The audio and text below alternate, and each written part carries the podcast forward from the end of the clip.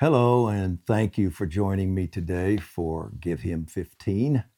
The title of our post today is God Has Other Plans. Most of what I have to share today is not new, but it is a needed reminder and will help us keep in perspective what has been said prophetically regarding America's future. It is important to properly synchronize the various words coming from prophetic voices in this season. The well worn adage of having good news and bad news is certainly true in our time. Strong and encouraging words stating that America will be saved, and she will, abound. Usually, these words are accompanied by promises of revival, restoration, and reformation. This, too, I fully believe, will occur. However, there are also warnings of shaking, violence, tsunamis of destruction, wars, and more. A proven prophetic voice with Morning Star Ministries, Chris Reed, recently released a troubling dream he received on October 8th regarding terrorism in America. Please listen to it if you have not yet done so. These two above scenarios are indeed contrasting outlooks, but they are not contradictory. The coming shaking and restoration are two halves of the same unfolding reality. Most of the voices releasing words regarding the future actually state this in one way or another, telling us difficult times are coming, but also that we will emerge with a new strength and a great reformation. In scriptures detailing Israel's past, God often had to allow her to experience difficult circumstances in order to turn her back to his ways and purposes. It is also important to remember that those difficulties always came after God's unheeded warnings. He faithfully sounded the alarm.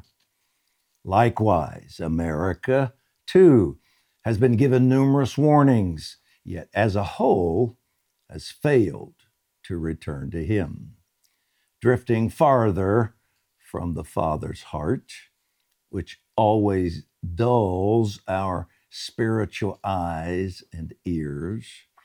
America has remained the proverbial frog in the kettle, joining the denial driven ostrich with our heads in the sand. Though this inability to receive correction and hear God's warnings is at times unavoidable among those who don't know Him, it is inexcusable to those who do. For decades now, a sleeping and egocentric, sometimes narcissistic church has chosen pleasure over concern, comfort over confrontation and watered down messages over wake up calls. Many, many Christians became too lazy or complacent even to vote, and numerous pastors were too afraid or deceived to challenge them, thereby keeping out of their pulpits the principles of righteous government established by God on the earth. This led to an ignorant church, many of whom insanely prioritized personality over policy and sick political charisma over plain truth. Inconceivably, they actually preferred the murdering of babies in the womb and the mutilation of confused children to mean tweets.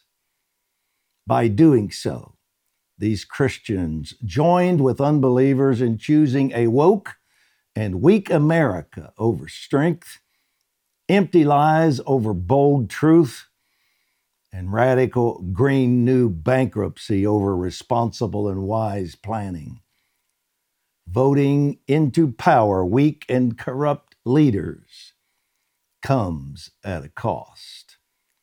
The cost for America has been great, and when all is said and done, will prove to be historical.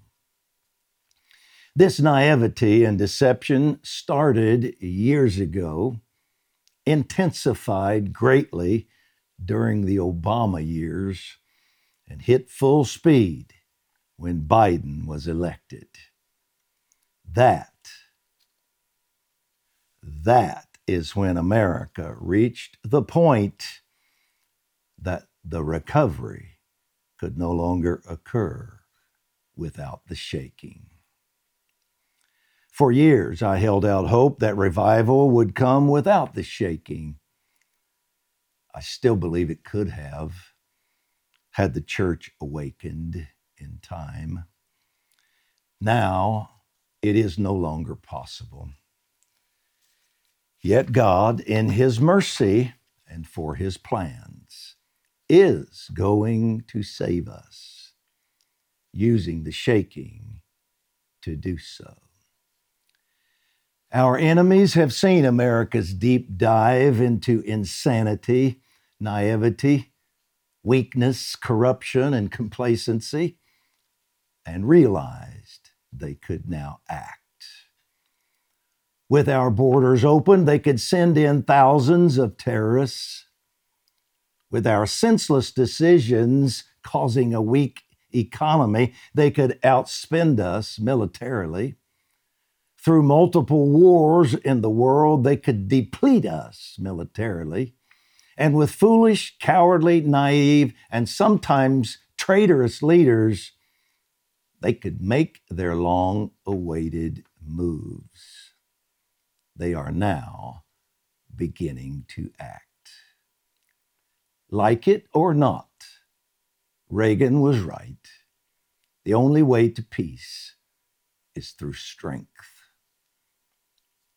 The good news, and there is good news, is that a remnant in the church has heard God's warnings and risen in intercession, responding to God's heart for redemption. We have obeyed his instructions. This will prove to have shortened the duration and severity of the shaking. America is anchored, covered with the blood of Yeshua and oil of the Holy Spirit. And, albeit not yet in the natural realm, in the Spirit, we have reconnected to our forward, God's decreed purpose for his book entitled America. As I have stated several times that our prayers are saving America, I have meant it very literally. They are also birthing the revival held in God's redeeming heart. Do not yield to fear when the shaking intensifies and challenges arise. Remain strong in faith, declaring the word of the Lord that God will use it to produce revival and reformation, transformation. He wants to see this great worldwide harvest reaped more than we do, and it will be. Do not forget this. China won't stop it, nor will Russia, Iran, North Korea, or any other terrorist or any terrorist organization. In America, Marxists won't stop it, nor will leftists, evil politicians, liars in the media, indoctrinating educators, or demonic principalities and powers. The shaking will awaken us. God will revive us and a 50 year plan of darkness will be overwhelmingly foiled by Holy Spirit's activity here and around the world. And now, I must warn you expect the pace of all of this to speed up. With great anguish, I say that I believe the conflict in the Middle East will escalate It was spawned by demons and planned by Iran and her new allies to increase international unrest, not to help Gaza. Without a doubt, they knew that Israel also, without a doubt, would respond by eradicating Hamas. They also knew this would take the lives of many Palestinians, many of whom don't even like Hamas. These despicable powers, however, don't care about the Palestinians. They are using them as human shields and pawns. Their goal through the attack was to create more war and worldwide terrorism producing Iran's opportunity to destroy the little and great Satans, Israel and America. Russia and China see it as an opportunity to defeat the current most powerful nation so they can dominate the world. And Satan sees it as a way to stop the great harvest. God has other plans. Stay aligned with God in your love of Israel and hatred of evil. Don't fall prey to Satan's deception by aligning with his hating heart. God loves the Palestinians, Iranians, Iraqis, Afghans, Afghans, Syrians, and other people of the Middle East. With all, with He loves them. Yes, justice must absolutely be dealt to terrorists and perpetrators of evil. But we must pray that light, truth, and salvation be released to the masses. And though the violence there and elsewhere will continue for a time, pray for a minimal, rele- minimal loss of innocent life and a supernaturally quick end to it. Persevere Let's pray. Father, we are anchored to your heart and hand, surrounded by angels, covered with the blood of Christ, and anointed with the oil of Holy Spirit. America, though she will be shaken, will survive and be revived. We are confident of this we are also restored to the covenant made with you, which is also the purpose for which you made us. Though this has only been accomplished in the spiritual realm, not yet manifesting naturally, it is no less true and real. We birth your plans and purposes in the spirit first, then they manifest in the natural realm. We pray for courage to rise up in the hearts of your people during this time.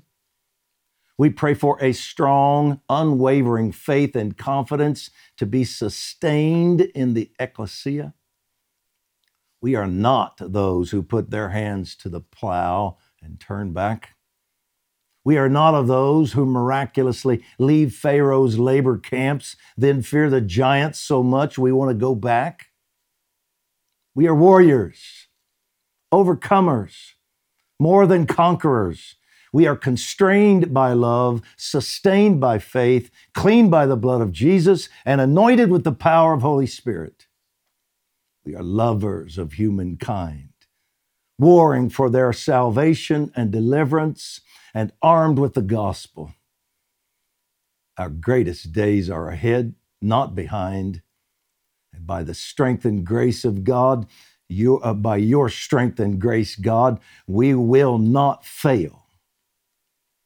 We do, we do ask you to destroy evildoers while protecting innocent life as much as possible in this violent season, thwarting the bloodthirsty plans of the evil one. We also remember to pray for our government we sense that this decision regarding the Speaker of the House of Representatives is very important. It is a part of the transformation and cleansing of our government. We need your choice to be in that seat, and we ask for this.